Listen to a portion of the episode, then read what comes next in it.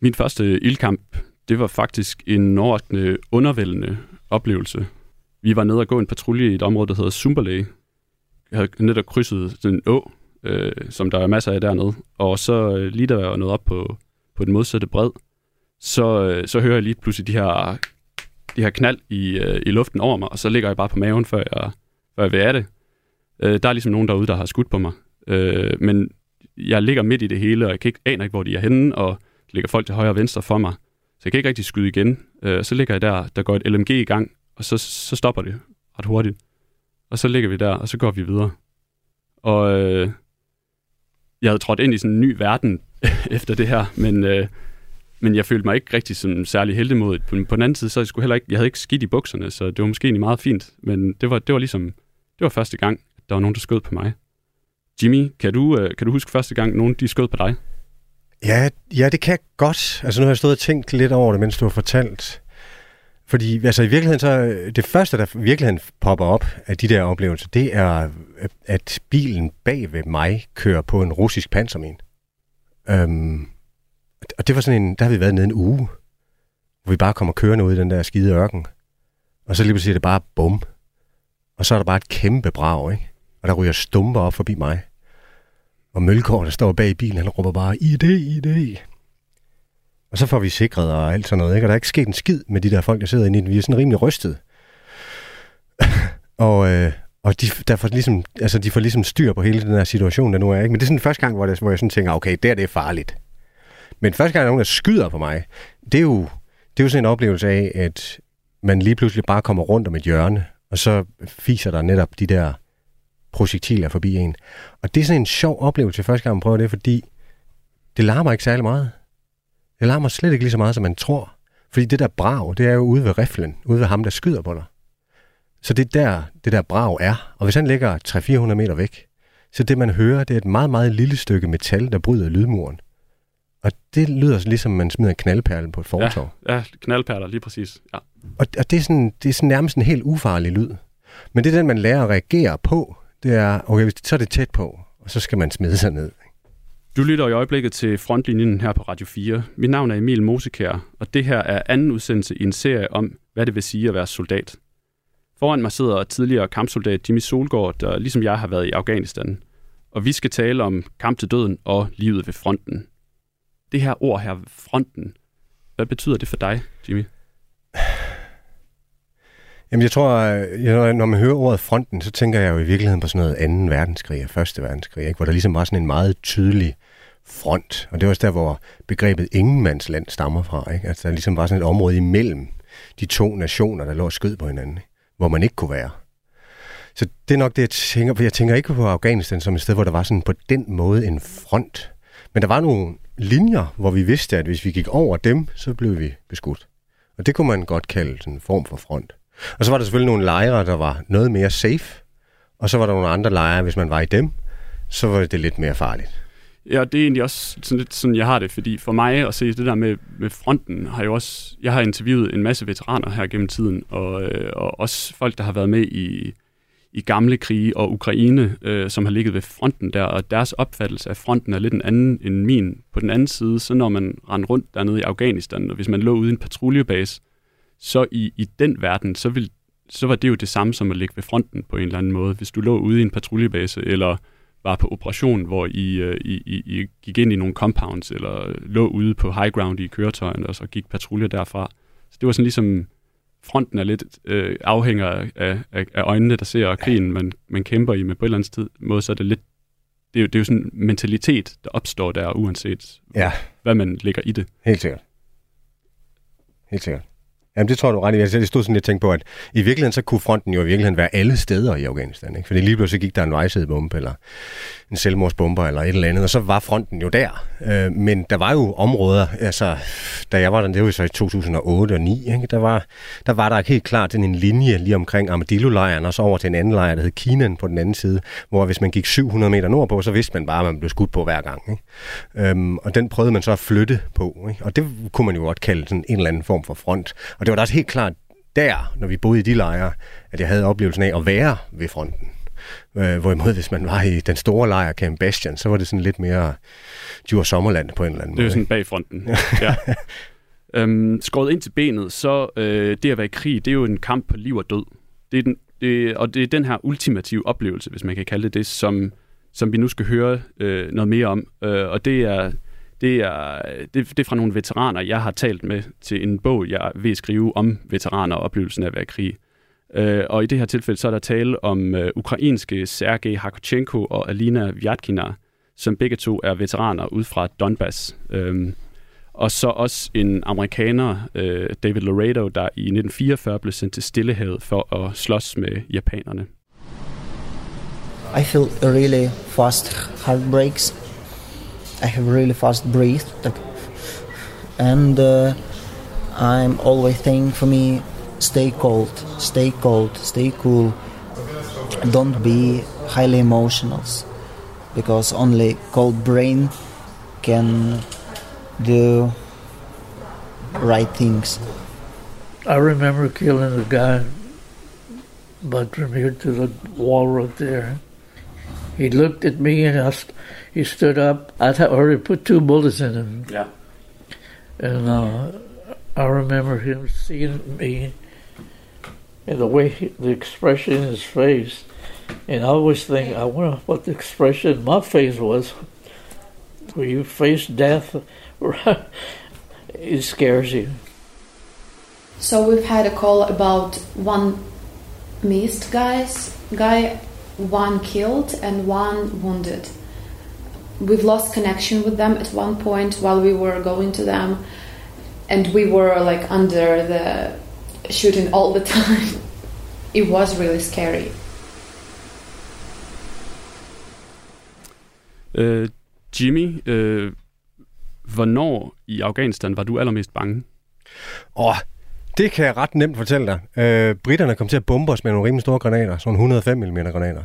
Øh. Øhm, og det røg, altså, var så tæt på, at der, der, der, der er jeg ret sikker på, at jeg skal dø.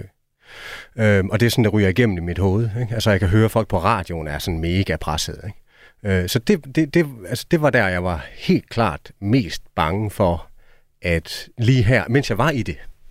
Men ellers, så vil jeg sige, før hver gang der var et eller andet, hvor jeg kunne høre på radioen, eller hvis, tit så fik vi sådan noget med, at vi fik befalinger i teltene om aftenen, hvor vi vidste, at okay, så skal vi gå derud, og så kunne man sådan stille spørgsmål til vores officerer, og sådan, sådan snakke lidt igennem om, hvad der skal ske i morgen, og hvem går forrest, og hvad gør vi hvad, og hvor skal vi hen. Og så vidste vi jo godt, efter vi havde noget tid, så vidste vi godt, okay, hvis vi skal ud i det der område, så ryger vi bare i noget lort. Og så kunne man bare gå ned på sin feltseng, så kunne man ligge og tænke på det hele natten. Øh, og altså, der var jeg sgu rimelig nervøs nogle gange. Ikke? Øh, For, sådan forventningens øh, Ja. øh, glæde eller nervøsitet? Helt klart. Også. Ja. Så, så før, men, men lige så snart, at man ryger i et eller andet, og man, det går op for en, at det, okay, jeg er ikke ramt, og man ryger ned i en eller anden grøft, så kan man arbejde. Og der har jeg ikke nogen oplevelse af frygt. Øh, egentlig, og det har jeg egentlig ikke. Jeg tror i virkeligheden, det har noget at gøre med hukommelsen, hvordan man husker sådan noget bagefter. Fordi man bliver trykket så hårdt på adrenalinen, at det egentlig først er bagefter, man kommer sådan lidt til sig selv. Så imens alt det der, det står på, så er det meget sådan en oplevelse af, at man bare løber rundt og handler. At det er nærmest som om ens hjerne halser efter eh, tankerne. Ikke? Altså man kan slet ikke følge med. Øh, og så gør man bare alt det, man har lært. Øh, og så når man kommer ud på den anden side, så kan man blive rigtig bange igen. Ikke? Så, så det, jeg, jeg, jeg synes ikke rigtigt... Altså det eneste tidspunkt, jeg sådan for alvor kan huske, at jeg har været pisse bange, imens det stod på, det var da vi kunne høre de der granater, der bare fløj imod, luft, imod os. Ikke? Og vi vidste, at nu kommer der lige en bombe mere. Ikke? Øhm, og det fik de så heldigvis styr på, de der britter. Ikke? Men, men, og det er jo sådan noget, der bare sker i krig. Ikke? Det er, så, så, pff, øhm, men det, det kan jeg huske. Der var jeg sgu bange. Det, det, jeg kan godt lide, du, det, det du siger med ligesom at miste kontrollen på en eller anden måde, fordi Ja. at, øh, nu nævnte jeg tidligere den første, første gang, der var nogen, der skød på mig, øh, og det var lidt undervældende. En anden gang, som bestemt ikke var undervældende, det var, det var også i Zumberley, øh, og det var i slutningen af holdet, hvor at vi, øh, jeg, jeg er tolk for, for en, en, vi har en hundefører med en britisk hundefører, der hedder Richard, så er jeg ligesom tolk for ham, øh, gruppens bindeled, og så, så, så ligger vi helt ude foran øh, mellem to compounds, øh, og Øhm, på et tidspunkt, så får vi at vide, at vi skal trække os lidt tilbage øh, min gruppefører, øh, og så øh, lige det, vi rejser os op, så bryder helvede bare løs. Øh, de har Taliban, der ligger måske 300 meter væk, de har set to silhuetter, der rejser sig op, og så giver de bare los. Så lige i starten, der var alt hvad de fyrede af, det var bare rettet mod os. Øh, PKM, AK-47, hele baduljen, ikke? Øh, og der, der, den, den følelse der, jeg, jeg ligger på jorden, før jeg kan nå at tænke over det, og møver mig hen forbi den her hund der, og det er bare øh, redselslagen, og så begynder jeg bare at skyde igen. Øh, men det er ligesom om, jeg er passager i min egen krop. Altså, ja. jeg, jeg sidder i en, eller anden, i en eller anden stol helt tilbage, og, og bare kan se, at det her det finder sted. Øh, og så er det først, øh, da det slutter, at jeg ligesom, så får jeg ligesom joysticket tilbage i hånden på en ja. eller anden måde, og så, så ligger jeg der og tænker, hvad fuck? Øh, men, men altså, jeg handlede jo, som jeg skulle, øh, og det var et eller andet sted dejligt, og det er jo, det, det er jo værdien af, af træning, altså at man falder ned på et eller andet niveau, men man kan hæve det niveau ved træning, så man ikke løber sin vej. Præcis. Ja, lige præcis. Men det er også noget af det, der gør, at lige præcis det at være i de der ildkampe, at det kan være helt utroligt svært at beskrive. Fordi øhm, man, det er nærmest som om, at man er sådan en helt alternativ bevidsthed. Ikke? Så, så altså, det føles på en eller anden måde øh, virkelig, virkelig besværligt at beskrive. Det synes jeg godt. Er du, er, du, er du enig med, at man kan... Nu kaldte jeg det i starten øh, den ultimative oplevelse. Er du enig i, at man, man, man, man kan kalde det det? Ja, det ved jeg ikke. Altså, jeg tror måske, det er blevet... Jeg ved sgu ikke. Altså, det, på en måde er det også lidt farligt, ikke? Altså, altså, det føles farligt at sige den ultimative oplevelse. Så lyder det som om, det bare var ekstremt godt. Ikke? Øhm, men jeg tror, det er, blevet, det er blevet gjort til den ultimative oplevelse. Det at gå i krig Øh, sådan igennem sådan historisk tid er det jo nærmest blevet sådan et overgangsrite for mænd. Ikke? Nærmest ligesom kvinder skal føde børn, og mænd skal gå i krig.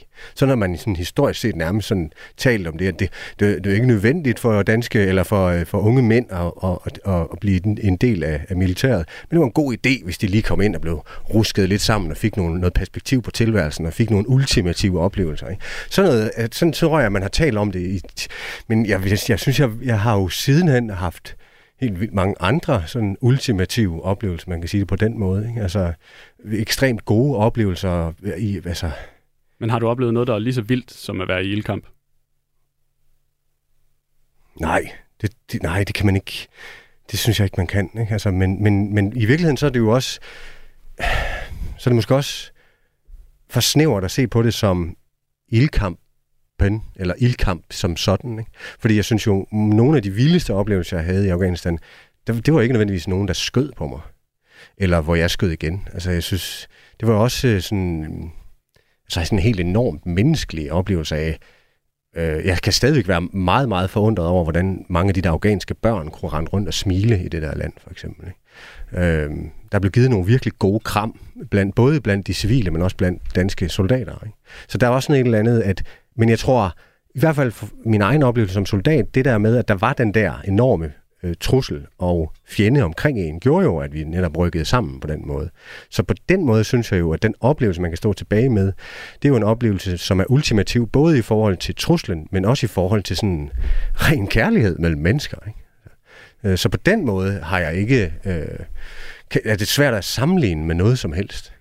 Det synes jeg faktisk, det er kamp, det, det indebærer kamp på liv og død. Mm. Øh, og noget af det, det indebærer, det er jo sådan set også, at man, man slår hinanden ihjel. Og det, det, øh, alle soldater, de kan stort set øh, blive enige om, at de er blevet, på et eller andet tidspunkt blevet spurgt af civile mennesker, Nå, men har du så plukket nogen? Ja. Eller har du, har, du, har, du, har du slået nogen ihjel?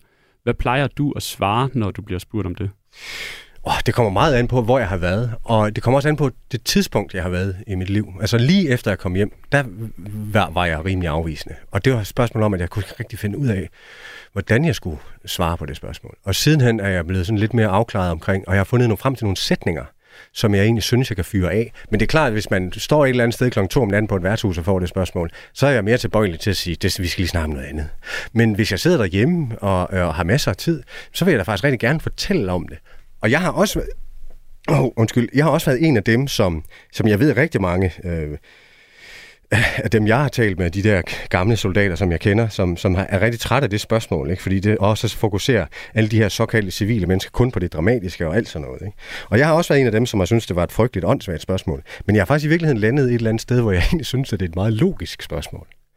Fordi hvis jeg tænker på tilbage til dengang, jeg gik til session i 3.G, hvad jeg vidste om forsvaret, ikke? Så jeg der som 18-årig til session. For på det tidspunkt, der var forsvaret et rimelig mystisk sted, med nogle hardcore mennesker, ikke? som var virkelig gode til at bare træde liv i virkeligheden, og som kunne leve af luft i 14 dage, og som kunne sy en faldskærm med albuerne i kogende vand, og alt sådan noget. Sådan helt mytisk. Og sådan er der jo, hvis man aldrig har været i forsvaret, sådan er der jo helt vildt mange mennesker, der ser på det her meget fascinerende univers, som forsvaret er. Så når man får et spørgsmål, har du så skudt på nogen? Og nu er jeg jo så en person, som kan sige, at jeg har været i Afghanistan, jeg er uddannet finskytte, og jeg var dernede som kampsoldat. Hvad er så det første, der popper op i hovedet på folk? Det er da, om jeg har ligget og skudt på nogen. Så på den måde er det da et mega logisk spørgsmål. Så kan man godt tale om, at det ikke er alle soldater, der synes, det er lige rart at tale om. Og det har noget at gøre med, at der kan følge nogle traumer med sådan noget, og det kan være ubehagelige billeder, man fremkalder. Så på den måde kan det være et ufølsomt spørgsmål. Men jeg synes ikke, det er et ulogisk spørgsmål at stille. Det er, det, det er jeg meget enig med dig i. Øh, jeg, jeg, jeg kan sagtens forstå, hvorfor folk de spørger om det, fordi at det er jo den her, hvis vi går tilbage, den her sådan lidt en ultimative oplevelse, om, om det så er ultimativt eller ej, men det er i hvert fald noget, som for de fleste civile mennesker er utrolig fremmed. Ja. Øh, man, man, man, man, man oplever jo noget, som, som de fleste mennesker i Danmark jo, jamen, og, og, og, og tak skal Gud og lov for det, ikke kommer til at opleve. Det er, jo et, det, er jo, det, er jo et, det er jo et bevis på, at vi har et fredeligt samfund, at, at de fleste mennesker ikke kommer til det, men det skaber så bare en distance, som fordi at det så det er nogle få mennesker, som kommer til at opleve det, at så, så er der en masse mennesker, der ikke kender så meget til det, men det er jo klart, at de, de er nysgerrige efter, hvad fanden det egentlig er, der foregår. Ja, altså det sådan, jeg tror egentlig også, jeg kan godt tilgive alle de der mennesker. Det gør jeg efterhånden. Fordi jeg synes jo, at når jeg får sådan nogle spørgsmål, så oplever jeg jo i virkeligheden, at det her har du et menneske, som er mega nysgerrig på din, din fortid, og vil gerne spørge ind til det, men de ved ikke rigtig, hvordan de skal spørge. Fordi de ved ikke en skid om det. Selvfølgelig gør de ikke det. Og så spørger man efter det, man måske synes kunne være mest spændende, eller som man bare sådan, man griber efter halmstrå, ikke? og så prøver man at finde frem til et eller andet spørgsmål. Og så er det det, der ryger ud af munden på folk. Og, og jeg kan jo ikke... Altså jeg er da også en af dem, som bare sådan tæsker løs på true crime på Netflix, ikke? Altså bare elsker at se på mor og drab og alt muligt. Så der er sådan et eller andet vanvittigt fascinerende ved det der, ikke? Så det synes jeg godt, jeg kan tilgive. Men jeg vil så også samtidig sige, for jeg har eddermame snakket med mange om det der gamle soldater, om det er lige præcis det der spørgsmål, har du så skudt på nogen, eller har du slået nogen ihjel? Og der er rigtig mange, der siger, at det, det er det spørgsmål, de har fået oftest. Og det er jeg faktisk en lille smule tvivl om, om det er rigtigt. Og nu kan jeg godt være, at jeg bliver en lille smule upopulær. Fordi jeg, jeg er ikke sikker på, at det er rigtigt. Jeg, havde, jeg har også selv for nogle år siden været en af dem, der kunne sige det samme, at det skulle et af de første spørgsmål, jeg har fået oftest. Men hvis jeg virkelig tænker over det, så har jeg virkelig fået mange spørgsmål omkring min fortid. Folk har været meget nysgerrige. Og det har været alt lige fra, hvad for nogle støvler jeg er på, til hvad for en rifle jeg havde, hvor jeg var i Afghanistan, hvordan de civile var, og nogle virkelig gode spørgsmål, for eksempel sådan noget med, om min, mit syn på fjenden er anderledes nu, end den før jeg tog afsted. Altså, altså Taliban og Al-Qaida og sådan noget. Jeg har fået virkelig mange spørgsmål. Men dem, der jeg husker, det er jo dem, der er svære at svare på. Og det er blandt andet, har du slået nogen ihjel? Og det der er lidt ærgerligt, når man får det spørgsmål. For hvis man ikke har været i nærheden af sådan noget, så siger man jo bare, nej. Det er rimelig nemt. Det er ikke engang særlig følsomt at svare på. Simpelthen bare nej. Så hvis man står på et værtshus kl. 2 om natten og får det spørgsmål, har du slået nogen ihjel, og man bare tøver i tre sekunder, okay. Åh. så står man over. Og hvis jeg så der siger, det gider jeg faktisk ikke at tænke på, så kan jeg godt nogen, eller det gider jeg faktisk ikke at snakke om, så kan jeg godt nogle gange se ansigt på folk, at folk tænker, åh oh, okay, Jimmy han har bare slået 300 mennesker ihjel. Ikke? Ja, han må være syg i roen, ikke? Så på en eller anden Ja. måde, så er det sådan et underligt catch-22, hvor jeg sådan nærmest er nødt til at svare på det spørgsmål på en eller anden måde. Og det der er mit problem, og det er ikke et problem sådan rent menneskeligt set, for, på en måde, det er, at jeg kan ikke svare entydigt på det. Jeg kan ikke sige ja og nej. Fordi du ikke ved det. Jeg ved det ikke. Det Og sådan er det det, jo det, for- det er jo det samme med mig. Ja, jeg, ja. jeg aner det heller ikke. Og sådan er det jo for langt de fleste. Ja. Ikke? Skyder mand på lang afstand, han falder ned, og du aldrig kommer ud i det hul, så aner du ikke, om han er død eller såret. Du kan have en god fornemmelse af, okay, den ramte jeg måske meget godt, eller der skete et eller andet med ham. Jeg kunne se på ham, han reagerede, da jeg, da jeg skød på ham. Nogle gange, så kan det også være et spørgsmål om, at man ligger 10 mand og skyder på det samme mål, og så ved jeg jo ikke, om det er mig, der har ramt. Så, så bliver det sådan en underlig mudret ting, som ærgerligt nok ikke gør folk mere rolige, når man sådan taler om, at okay, så du ved ikke, om du har slået nogen ihjel. Det er nærmest værre. krig, det kan jo være frygteligt på rigtig mange måder, øh, men på et eller andet tidspunkt, så, bliver der jo også, øh, så kommer der også en hverdag ved øh, det, vi kalder fronten, øh, hvor at der så opstår en eller anden helt særlig mentalitet. Øh, fordi at øh, på en eller anden måde, så skal man jo holde hovedet oven vandet og skruen lige i vandet. Øh, og øh, som du skal høre nu, så er, der, så er der mange måder at gøre det på. Øh, et eksempel er humor. Øh, her skal vi høre fra øh, amerikanske John Musgrave, øh, som har været i Vietnam, øh, britiske Nicole Hall, øh, som har været i Afghanistan, og så de to ukrainer fra før, Sergej Hakochenko og Alina Yatkina. Hey, if you don't come back, can I have your pound cake? that that kind of shit. It's dark. It's very dark. We had some sick humor, sick, but we had to. Yeah. We had to, and it was a way that, you know, we can make fun of each other, we can make fun of the situation. You had to bring humor into it to survive. Something people ask me, it's very hard to shoot in the enemies. Yes, of course it's hard because enemies always running and shoot for me too. I had a buddy. He learned how to say "I give up" in Laotian, Vietnamese, and Cambodian. He says, "You never know who you're going to run into out there." They were like put in mannequin uh, in front of the tower. So separatists were shooting in this mannequin, thinking that this is like one of us, and we were laughing. I think it's something like a defend uh, mechanism from all these troubles, all these shits. It don't mean nothing. That was one of our sayings. And so fuck. And I met the funniest guys in the world in Vietnam. Come back home and you do it, and people look at you like, "Holy shit, this guy's mental." Du lytter stadig til øh, frontlinjen her på Radio 4. Mit navn er Emil øh, Mosekær, og ved siden af mig står øh, Jimmy Solgaard, der ligesom jeg har været i Afghanistan øh, som øh, soldat. Og øh, vi snakker jo om, øh, om, om, om krig og om, øh, om kamp, og hvordan, øh, hvordan det er at leve ved det, det, man måske kan kalde fronten, hvad så end det betyder. Øh, en del af det, det er jo, det er jo humor, og, og, og Jimmy, øh, hvad er soldaterhumor egentlig? Øh, altså, jeg tror, der er sådan en gammel sætning, der hedder, at, at humor er tragedie plus tid. Som er, at man står i lort til halsen, og når man så kommer ud af den lort, så kan man grine af det. Og det, jeg tror egentlig, at hvis man skal sige det meget skarpt, så tror jeg, at soldaterhumor er, at man står i lort til halsen og kan grine lige der. Og det er jo det, man i virkeligheden, jeg tror sådan med en lidt fortærsket sætning kalder, eller øh, fortærsket ord kalder galgenhumor eller sort humor. Ikke? Og det findes jo forskellige steder. Jeg tror, øh, altså brandmænd og politimænd, og øh, hvis du går ind på en kirurgisk afdeling på et hospital, så tror jeg også, de kan tale rimelig sort om nogle af de ting, de oplever derinde. Ikke? Og det er sådan en ventil, helt sikkert. Men, men, det, ja, altså, men, men noget af det, der har slået mig, det er, at vi faktisk grinede af nogle ret sindssyge ting, imens, øh, imens det stod på, eller mens vi var i det. Hvad for eksempel? Jamen det kunne være, at vi lå i teltene om aftenen, som jeg sagde, og, og vidste godt, hvor vi skulle på patrulje øh, dagen efter. Så kunne vi ligge der i Camp Price og kigge på hinanden, ikke? sådan 6-7 mand. Og så kunne vi ligge og tale om, hvordan vi gerne ville begraves, hvis vi blev slået ihjel. Det var faktisk noget, vi talte øh, ofte om. Og det var sådan noget, altså ham jeg så over for, Henrik, han ville gerne begraves i et Darth Vader-kostyme. og jeg havde sådan en idé om, at hvis jeg mistede det ene ben, så skulle jeg have sådan en rigtig træben. Og så manglede jeg bare et klap for øjet, og så skulle jeg være pirat i Legoland, når jeg kom hjem. Så sådan nogle samtaler havde vi, hvor vi havde det helt vildt sjovt med, at det her, det kunne godt gå galt i morgen. Øhm, og for mig er det, jeg tror, hvis min mor havde siddet i det telt, så tror jeg ikke, hun havde haft det særlig fedt med det. Men det var vores måde som meget unge mænd at håndtere det, at vi i virkeligheden var lidt bange for at dø. Ikke? Jeg interviewede på et tidspunkt en, øh, en øh, kvindelig dansk øh, Afghanistan-veteran, øh, som øh, da hun var i Afghanistan, så, så var der allerede blevet slået en dansk kvindelig soldat ihjel øh, dernede, og hun sagde, en måde, de ligesom forholdt sig til det på, det var, at de andre sagde, nå ja, men altså i det mindste, så hvis du dør, så er du ikke den første kvinde, der dør hernede. Nej, det og det, det synes de var ret sjovt, men da hun ligesom, øh, da hun testede den på, øh, på sine forældre, så sagde hun så, så den, den gik overhovedet ikke hjem der. Det synes de bare overhovedet ikke var sjovt. Nej, du, man kan ikke tage det ud af den kontekst. Man skal ligesom være i det der, hvor man også kan se, at der også er masser af øjeblikke, hvor man kan sidde og puste ud, og hvor det egentlig ikke er sådan særlig farligt. Altså vi havde en... Øhm, nu startede jeg med at fortælle historien om, at vi på et tidspunkt blev bombet af nogle britiske granater. Og det gik heldigvis godt. Der var ikke nogen danske soldater, der blev såret eller, eller blev dræbt. Men vi havde en i... Der var de fleste i mit kompani, da vi blev udsendt på hold 6, havde været udsendt før. Der var kun fire i min del, der ikke havde været udsendt før.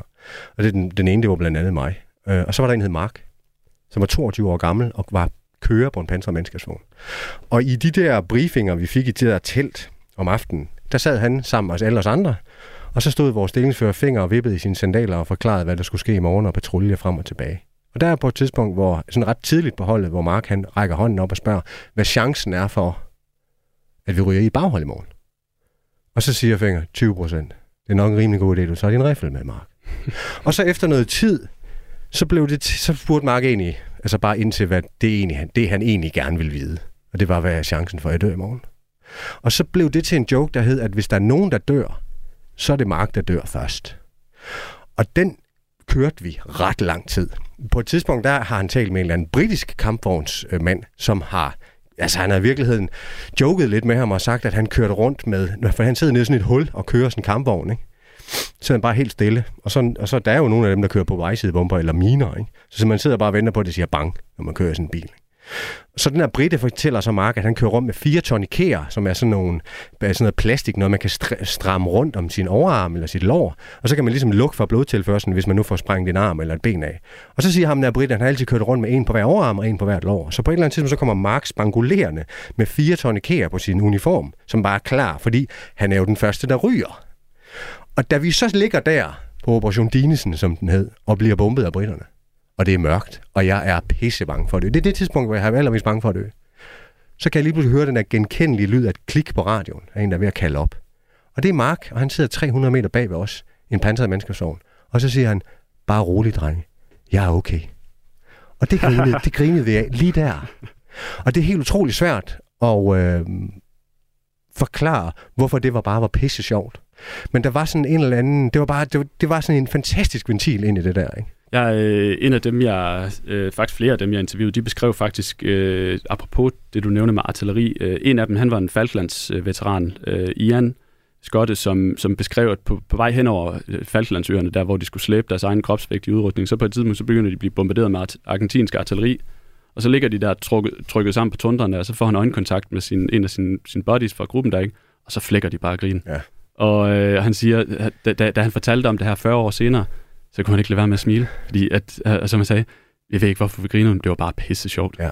Og, det, øh, og en anden øh, Vietnam-veteranen, John, som jeg, han, han fortalte, at øh, da han lå i Contien op ved øh, nordvietnamesisk grænse, på et tidspunkt, så blev de ramt af noget, der ligner 1000 granater om dagen. Øh, så de skulle ligge i hullerne, og han sagde, at det var faktisk ikke så slemt, så længe han lå ved siden af sin, sin, sin ven Dan, Dan Cooney, fordi at han var bare, han var bare pisse sjov. Så så lå de der i hullet og hyggede sig. Og nogle gange, hvis de skulle løbe mod hullet, så løb de lidt længere for ind i samme hul, bare for, for at de kunne ligge der og grine, og så var det faktisk ikke så slemt, når de lå der. Ja. Jamen helt klart. Og når jeg tænker tilbage på altså de der øh, situationer, og de der, lige præcis de der tidspunkter, hvor at der ikke sker så meget, hvor man sidder og venter, eller det kan være at sidde i en lufthavn, eller sidde i en lejr, eller man ligger ude i nørken og venter på, at der skal foregå et eller andet, ikke? så kan man ligge der i nogle timer. Og der stod vi jo bare tit i en cirkel og fortalte røverhistorier. Og det kunne være historier fra byture, eller fra folk, der har været i Irak, eller Makedonien, eller et eller andet, hvor vi ellers har været sendt ud hen. Ikke? Øh, og altså, når jeg, tit når jeg tænker tilbage på det, så, så er det faktisk nogle af de der historier, der popper op, hvor jeg jo i virkeligheden også, der var sådan enormt nærvær. Ikke? For der var ikke nogen, der kiggede på en telefon. Vi havde ikke telefoner.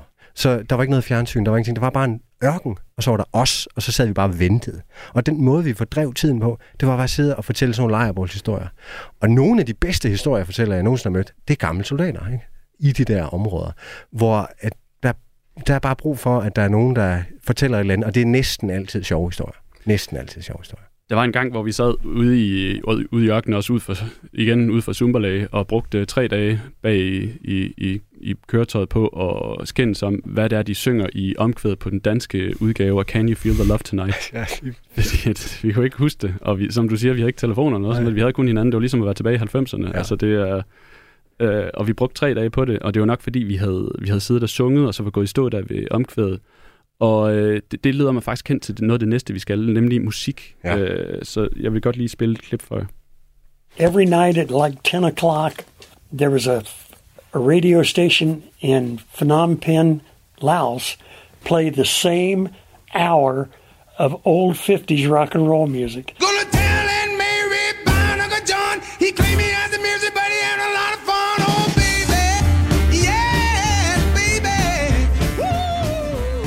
It was Carl Perkins. It was Elvis Presley. It was it was Little Richard. If we got to a place where we could get in a bunker, we'd always have sing uh, sing-alongs, and we the the song they'd always ask me to sing before we'd stop was "Yesterday." And of course, all the Southerners we'd have to sing Dixie, and then all the Yankees would have to sing "Battle Hymn of the Republic," and, and all the black guys would have to sing "My Girl," and we just had these songs that some of us knew the words to, and whoever knew the words got the lead. And it was golden.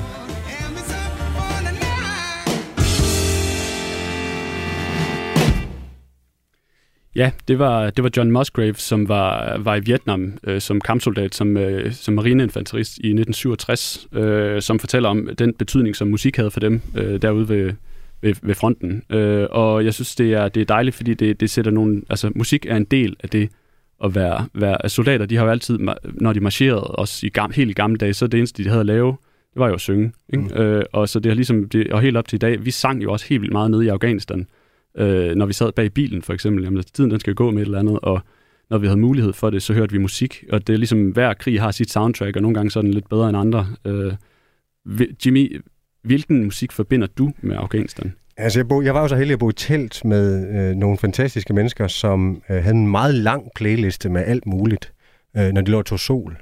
Og jeg er helt frygtelig dårlig til at huske navne, men jeg kan i hvert fald sige, at når jeg hører Peter Belli, så tænker jeg på Afghanistan. Fordi det blev af en eller anden underlig årsag spillet ret meget i vores telte dernede. Øhm, der, var, der var et eller andet enormt trygt ved det musik.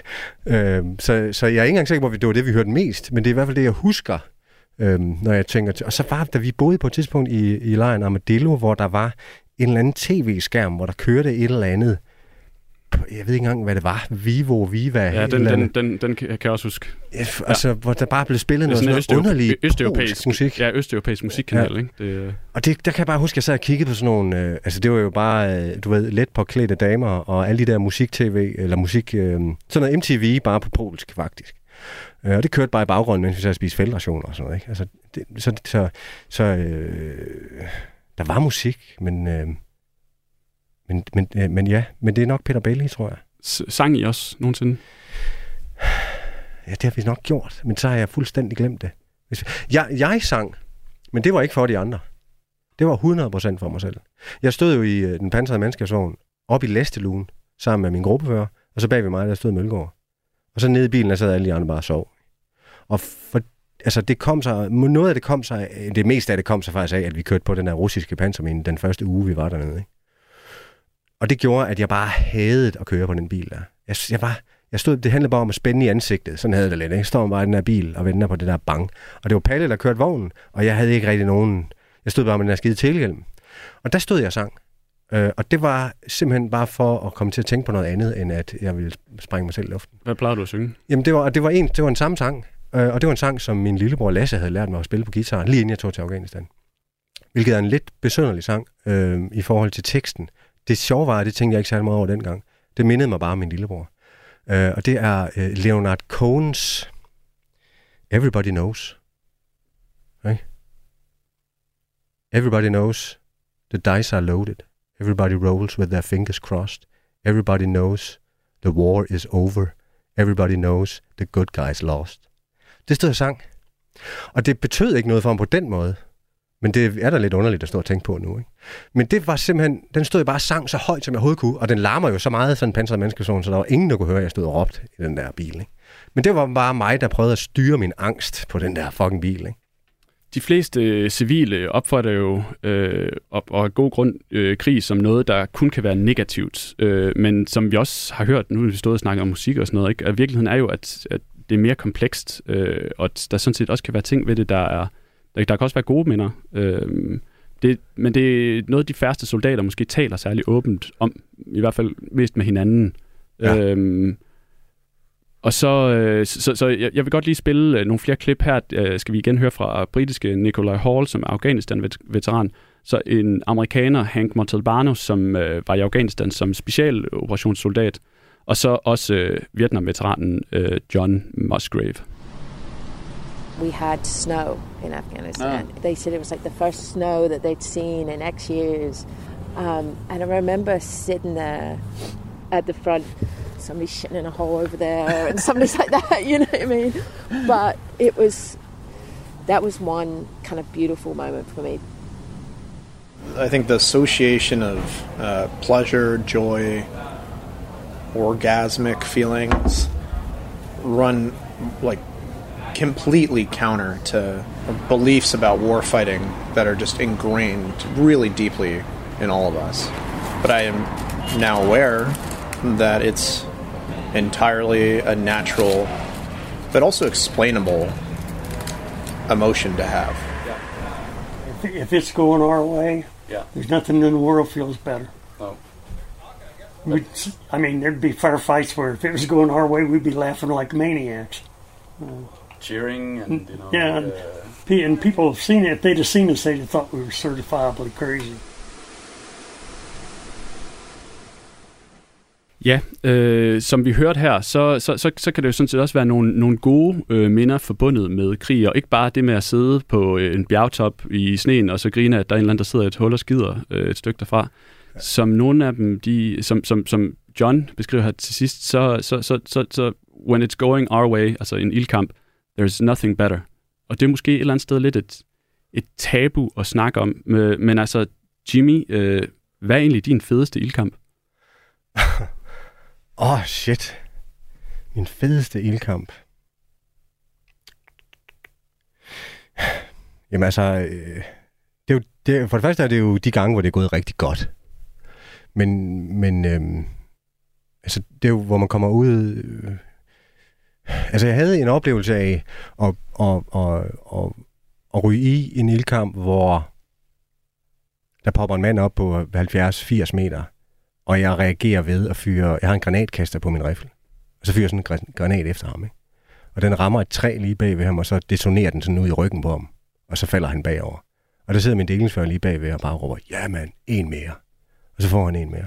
Og så løber vi frem. Og jeg har sådan en ret vild oplevelse af, jeg sådan kigger over på øh, Christian, vores maskingeværskytte, og sådan, sådan se, hvordan han bare løber frem. Ikke? Og det er sådan, altså, det, det, det er så beyond, at man bare, øh, alting bliver bare sådan en tunnelsyn.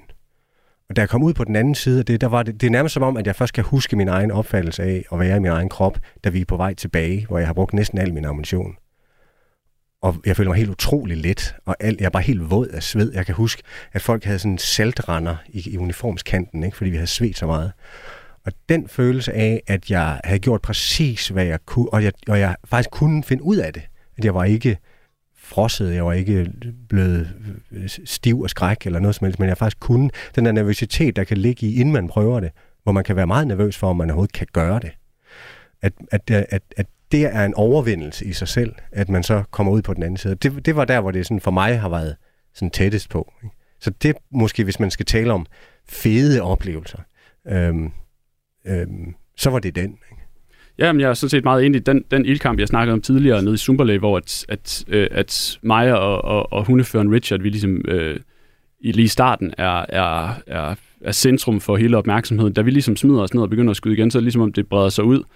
Og øh, så op på taget, lige op til, til, til højre for mig, der ligger Sniper Hugo, og han begynder også at ligge og pløk, og så går der ikke så lang tid, så begynder der at sus øh, granater fra IKK'erne hen over hovederne på os, ikke? Øh, og, og rammer øh, fjenden derude, ikke? Og, øh, og det var jo egentlig, altså, det var jo faktisk meget fedt, ikke? Altså, der, den, den vandt vi jo. Altså, det, der var ikke nogen af os, der døde. Det var tæt på. Altså, der, jeg havde opspringer rundt omkring mig, ikke? Men, men, men der var ikke nogen af os, der, der, der døde den dag, eller blev ramt.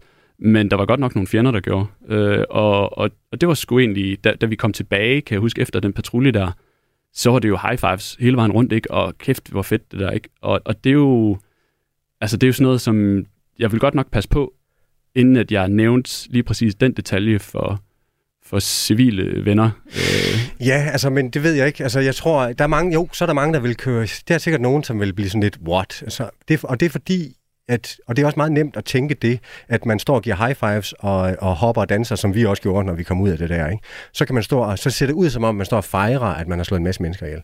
Men det, man skal forstå, og det synes jeg egentlig ikke er så svært at forstå, det er, at det, man står og fejrer, det er, at vi alle sammen er i live endnu. Og det er rimelig vanvittigt, at vi alle sammen er i live endnu. Og det er det, man står og fejrer. Det er den følelse, man har. Øhm, jeg kender ikke nogen, som har haft det fedt med på den måde at slå nogen ihjel. Altså, det handler altid om, at i virkeligheden så er det jo de gange, øhm, det ved jeg også fra, fra de finskytter, vi havde med på, på hold 6, det er de skud, man ikke har taget, der kan være dem, man tænker på. Der, hvor man godt, hvor man var i tvivl, og man ikke gjorde det, fordi man var i tvivl. Så gjorde man det rigtigt, så skød man ikke. Og så lige bagefter finder man ud af, fuck, han havde våben, mand, så måtte vi godt skyde ham. Det kan man tænke på bagefter. De skud, man har taget, det er de skud, man har taget, der man er stolt af. Ikke? Fordi det er jo godt arbejde. Og længere er den egentlig ikke. Og så, hvis man skal forstå det, skal man længere ind i sådan en, hvordan man bliver trænet til at gøre lige præcis de ting. Det handler blandt andet om, at man, man lærer soldater at depersonalisere, og man tænker på mål og fjender og alt sådan noget. Ikke? Er der er en grund til, at skydeskiverne de er silhuetteformede. Ja, ja, og du ved, altså, man tænker egentlig ikke så meget på, at det er en mand, man tænker på, at det er en fjende, man gerne må skyde. Og længere er det egentlig ikke. Øhm, og så handler det jo meget om, at hvis man får pillet den person, jamen, så er der måske en, som, som ikke kan gøre skade på sine egne kammerater. Alle de der ting. Og det synes jeg egentlig faktisk, når jeg har talt med folk om det her, som ikke har været i forsvaret eller været udsendt, det kan, det kan de godt forstå, synes jeg. Man skal bare tage sig tiden til det. der er jo også et eller andet øh, sted en, en, en form for faglig stolthed, og måske også det der med at noget, man er god til. Uh, en af dem, jeg interviewede til min bog, er en, uh, en fransk gut, uh, Pierre Villefjong. Villef, jeg, jeg, jeg, jeg, jeg, har, jeg har aldrig haft fransk. Villefjong, uh, som er 95, uh, og som har, både har været med i 2. verdenskrig og Indokina og Algeriet, altså sådan nogle franske, meget brutale kolonikrige. Og han sagde egentlig noget, som jeg synes er meget klogt. Han sagde, der er minder forbundet med ekstrem frygt, som jeg aldrig vil glemme, men som ung søger man også eventyret, at krig er noget særligt, fordi man, vender sig, man ender også med at vende sig til det. Måske endda også at holde af det, ikke mindst fordi man er blevet god til det. Jeg var en af dem, som endte med at holde af det. Stemningen, kampene og kammeraterne. Og i det første stykke tid efter min hjemkomst var det normale liv helt ulideligt. Ja, det tror jeg, der er helt vildt mange gamle soldater, også i nyere tid, der vil kunne ikke genkende til det der. Ikke? At der er sådan en dobbelthed i det, at det er grimt, fordi det er krig. Det er grusomt. Det er vi alle sammen enige om. Men der er også noget fuldstændig fantastisk inde i det der. Ikke?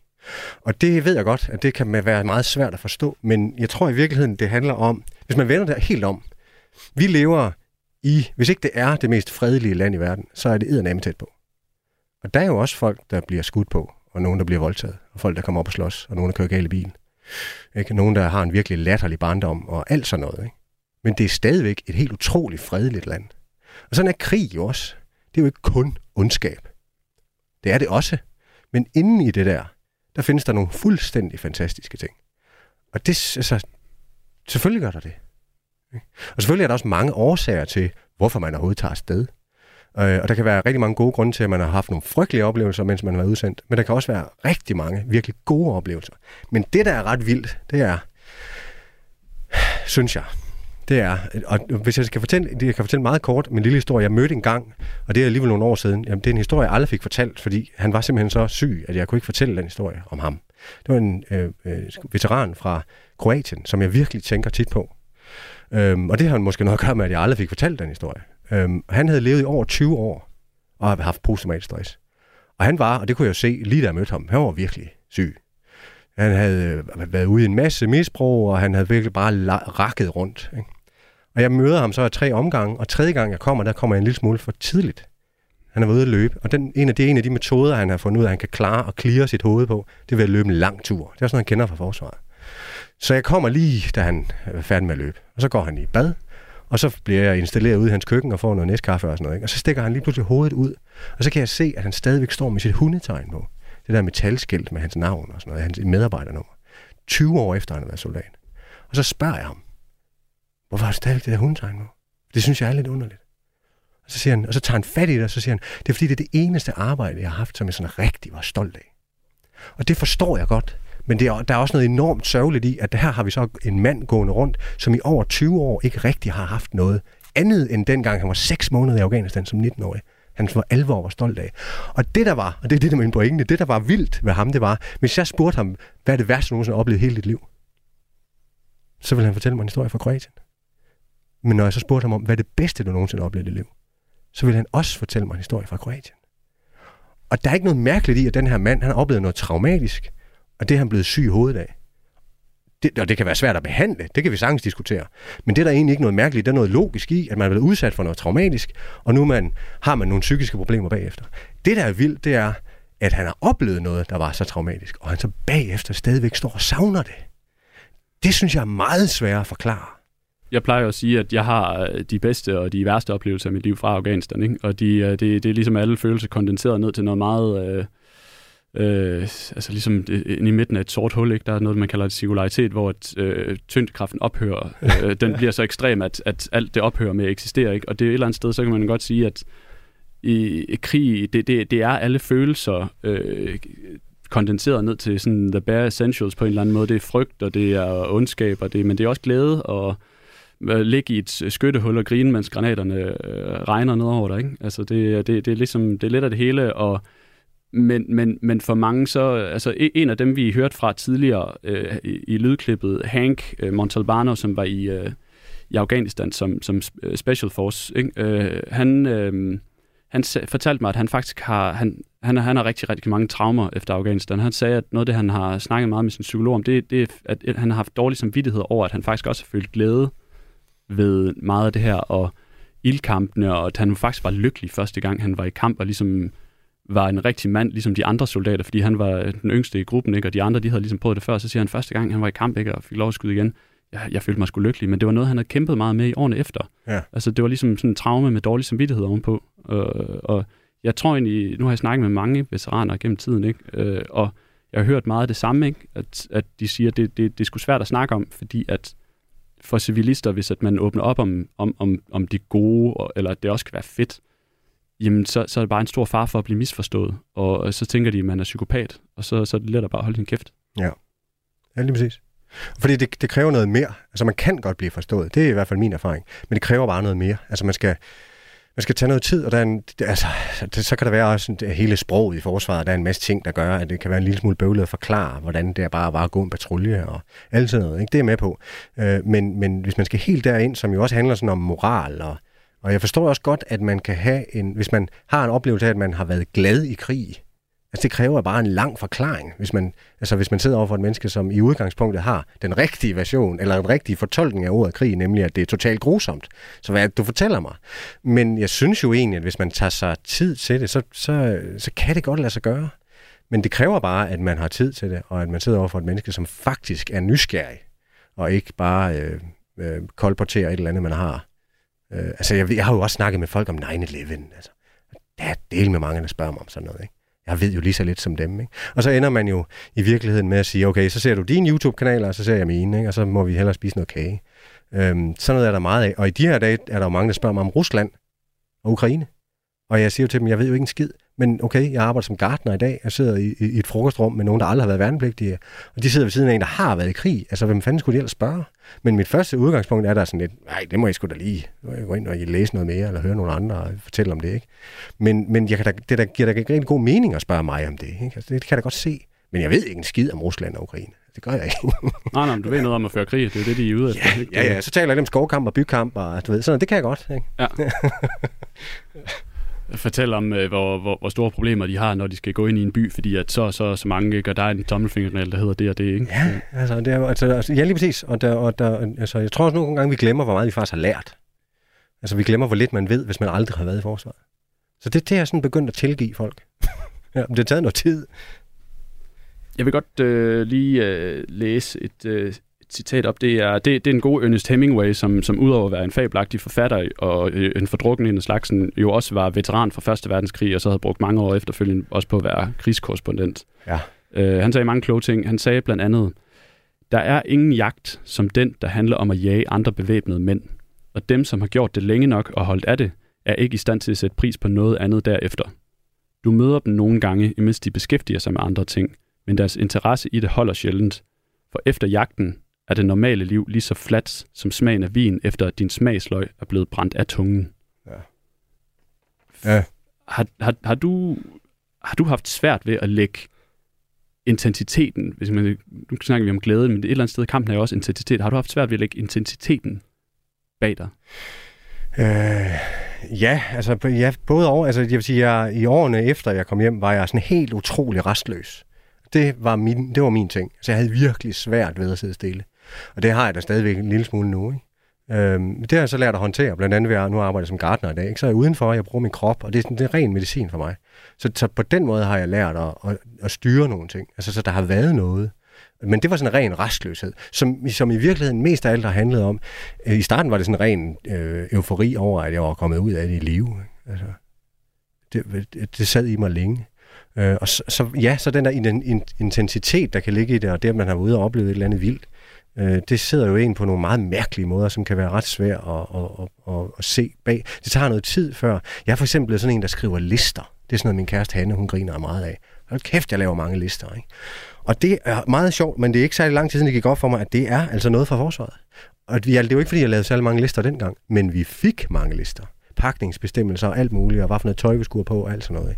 Så når jeg sidder derhjemme nu, så har jeg jo alle mulige lister med ting, jeg skal huske, og det er sådan noget, jeg skriver ned fysisk. Det skal være et stykke papir ude i virkeligheden, men så findes det ikke. Og så hænger det op alle mulige underlige steder, og så er det sådan noget, så får jeg struktur på det. Så får jeg, så får jeg ligesom alle mine tanker ud på den måde, og så får jeg det skrevet ned. Og det er en eller anden rest fra den der restløshed, at jeg ligesom skal, så er der styr på det, så behøver jeg ikke tænke på det før i morgen. Bum, så er det over. Så kan jeg slappe af. Øhm, så, så, og den der restløshed, den er der jo mange, der føler, men den, den har jeg, øh, og den havde jeg jo nok i virkeligheden. Jeg var jo også sådan en type, der var restløs, før jeg blev udsendt. Ikke? Det tror jeg, der er mange af os, der var. Ja, så jeg tænker, altså, på den måde er det jo ikke, det, det blev bare sådan lige forstærket af det der. Ikke? Øhm, så ja, det, jeg kender godt, altså, og det, det Hemingway jo også op, siger, det er jo, at de der dage, der kommer efter jagten, som han beskriver, at det er sådan flat. Og det er jo i virkeligheden det, som jeg tror, at man øhm, skal arbejde lidt med. Altså, eller i hvert fald kan... Det, der, der ligger der noget, som er meget vildere at tale om. Fordi det handler om savn, eller om gode oplevelser. At det faktisk var så godt. Altså, jeg, jeg har jo holdt rigtig mange foredrag om de her ting, og lige præcis det der med at savne at være i krig, det har jeg holdt et helt foredrag om. Og fordi jeg synes, det er vildt fantastisk at tale om. For så kan man komme ind på alle de her forskellige ting, der kan være lige præcis ved det her. Øhm, og noget af det, jeg slutter af med at sige, når jeg holder de her foredrag, hvor vi taler om eventyr og ildkampe og alt det her, vi har talt om nu, det er jo sådan noget med, at næste gang I møder en krigsveteran, som hænger lidt med mulen, så kan det godt være, at det er en person, som har oplevet noget, der var så voldsomt, at det er svært at blive rask eller få det godt igen. Det kan sagtens være. Men det er ikke nødvendigvis derfor, at vedkommende har det lidt mærkeligt. Det kan også godt være, at vedkommende har oplevet noget, der var så godt, at livet nu føles totalt fladt nu. Det kan godt være, at den person faktisk sidder og synes, at det er ærgerligt, at krigen er slut. Og det er jo bare så meget sværere at forstå. Og det synes jeg er interessant at tale om. Og jeg tror i virkeligheden, så det har jeg i den grad også, at det er nærmest en følelse af, at man lever sådan et efterliv. Ikke? At man nærmest er blevet sådan en lille smule... Jeg har nærmest nogle gange følelsen af, at mit liv er toppet. Ikke? Jeg er fucking 39. Det er sådan noget, man skal sige, når man er pensionist. Jeg kan stå og sige som 39 år, at alle mine store sejre, de ligger bag ved mig. Ikke? Men den følelse kan man godt have. Ja. Så det der efterliv, ikke? og jeg, er, jeg har alle mine arme og mine ben, og jeg er ikke psykisk traumatiseret, jeg er ikke posttraumatisk stress eller noget som helst. Det kan man så have oveni. Ikke? Og det er det, der gør det så vanvittigt. Ikke? Det er jo netop, at du, det er nogle af de mest traumatiserede soldater, jeg har talt med. Der er ikke nogen af dem, jeg nogensinde har hørt sige, at de fortryder, at de blev udsendt. Nej, det har jeg heller ikke. De er enormt Aldrig. stolte af det, de har lavet. Ja. Og de er jo også tit og ofte til ret af at blive omtalt som ofre. Så, der, så jeg tænker, at hvis man ikke forstår det savn, der kan ligge i det der, så overser man en helt utrolig stor klump af vores øh, krigsveteraner. Hvordan får man så øh, folk til at forstå det? Både journalister og øh, politikere og, og helt almindelige mennesker? Jamen det, ja, det, det, altså, det, øh, jeg oplever jo netop, at man faktisk godt kan få folk til at forstå, hvad det er for nogle helt, i virkeligheden er det jo nogle, som vi også har været inde på, nogle ret basale menneskelige følelser. Ikke? Frygt og kærlighed og alt det der, det indeholder det hele. Ikke? Det var hele bare sat på spidsen, når det er krig. Så, så vi har jo alt inde i os, og det er jo også noget, vi taber ind i, når vi ser amerikanske Hollywood-film og sådan noget. Ikke? Det er jo, de æder os, de der følelser, når vi ser sådan nogle krigsdramaer, eller krigsdramaer. Ikke? Fordi vi bare, det er så spændende. Øh, og, og det er det også at være i. Øh, men det kan være helt utroligt svært at forklare bagefter. Men jeg synes jo egentlig, hvis man, hvis man tager sig tiden og prøver at forklare, hvordan man har det med de her ting, så synes jeg faktisk godt, at jeg oplever, at man kan gøre sig forståelig på en måde, så folk forstår, hvordan det kan være at være i krig. Og det er opgaven. Altså, det er simpelthen bare at beskrive, hvordan det var. Ikke så godt, som man nu kan huske det. Nu er det efterhånden længe siden, jeg har været i krig. Ikke? Men prøve at beskrive, man, og, og nogle gange kan det godt være en lille smule trættende, at man aldrig rigtig kommer videre. Øh, det havde jeg sådan en idé om på et tidspunkt. Okay, så får vi lige alle i Danmark til at forstå, hvordan det egentlig er at være i krig, og så kan vi begynde at tale om, hvorvidt det så var godt eller skidt eller ej, og, og hvordan vi så skal gøre næste gang, vi kommer det. Men det er som om, man aldrig rigtig kommer hen derhen, fordi at, at opgaven med at forklare, hvordan det er at være udsendt, den er bare så kæmpestor. Så jeg tror, jeg, jeg tror, at, at jeg tror, det er det, man skal gøre. Man skal ture sætte sig ned, og så fortælle. Ærlighed og åbenhed det synes jeg er en, øh, en rigtig, rigtig fin måde at runde af på. Øhm, Jimmy Solgaard, øh, tidligere kampsoldat og øh, Afghanistan-veteran, øh, tak for at tage dig tid til at komme herind. Det var slet. Du har lyttet til øh, Frontlinjen på Radio 4. Øh, mit navn er Emil Mosikær, og fik du ikke øh, lyttet med fra starten af, så finder du hele dagens program i Radio 4's app eller i Apples podcast player. I næste uge, så får jeg besøg af min gamle soldaterkammerat Blok, øh, som jeg er udsendt sammen med. Fordi at øh, venskab, det er jo en helt unik del af det at være soldat. Og det, det er det, vi skal snakke om. Så øh, indtil da, så øh, er, det, er det godt.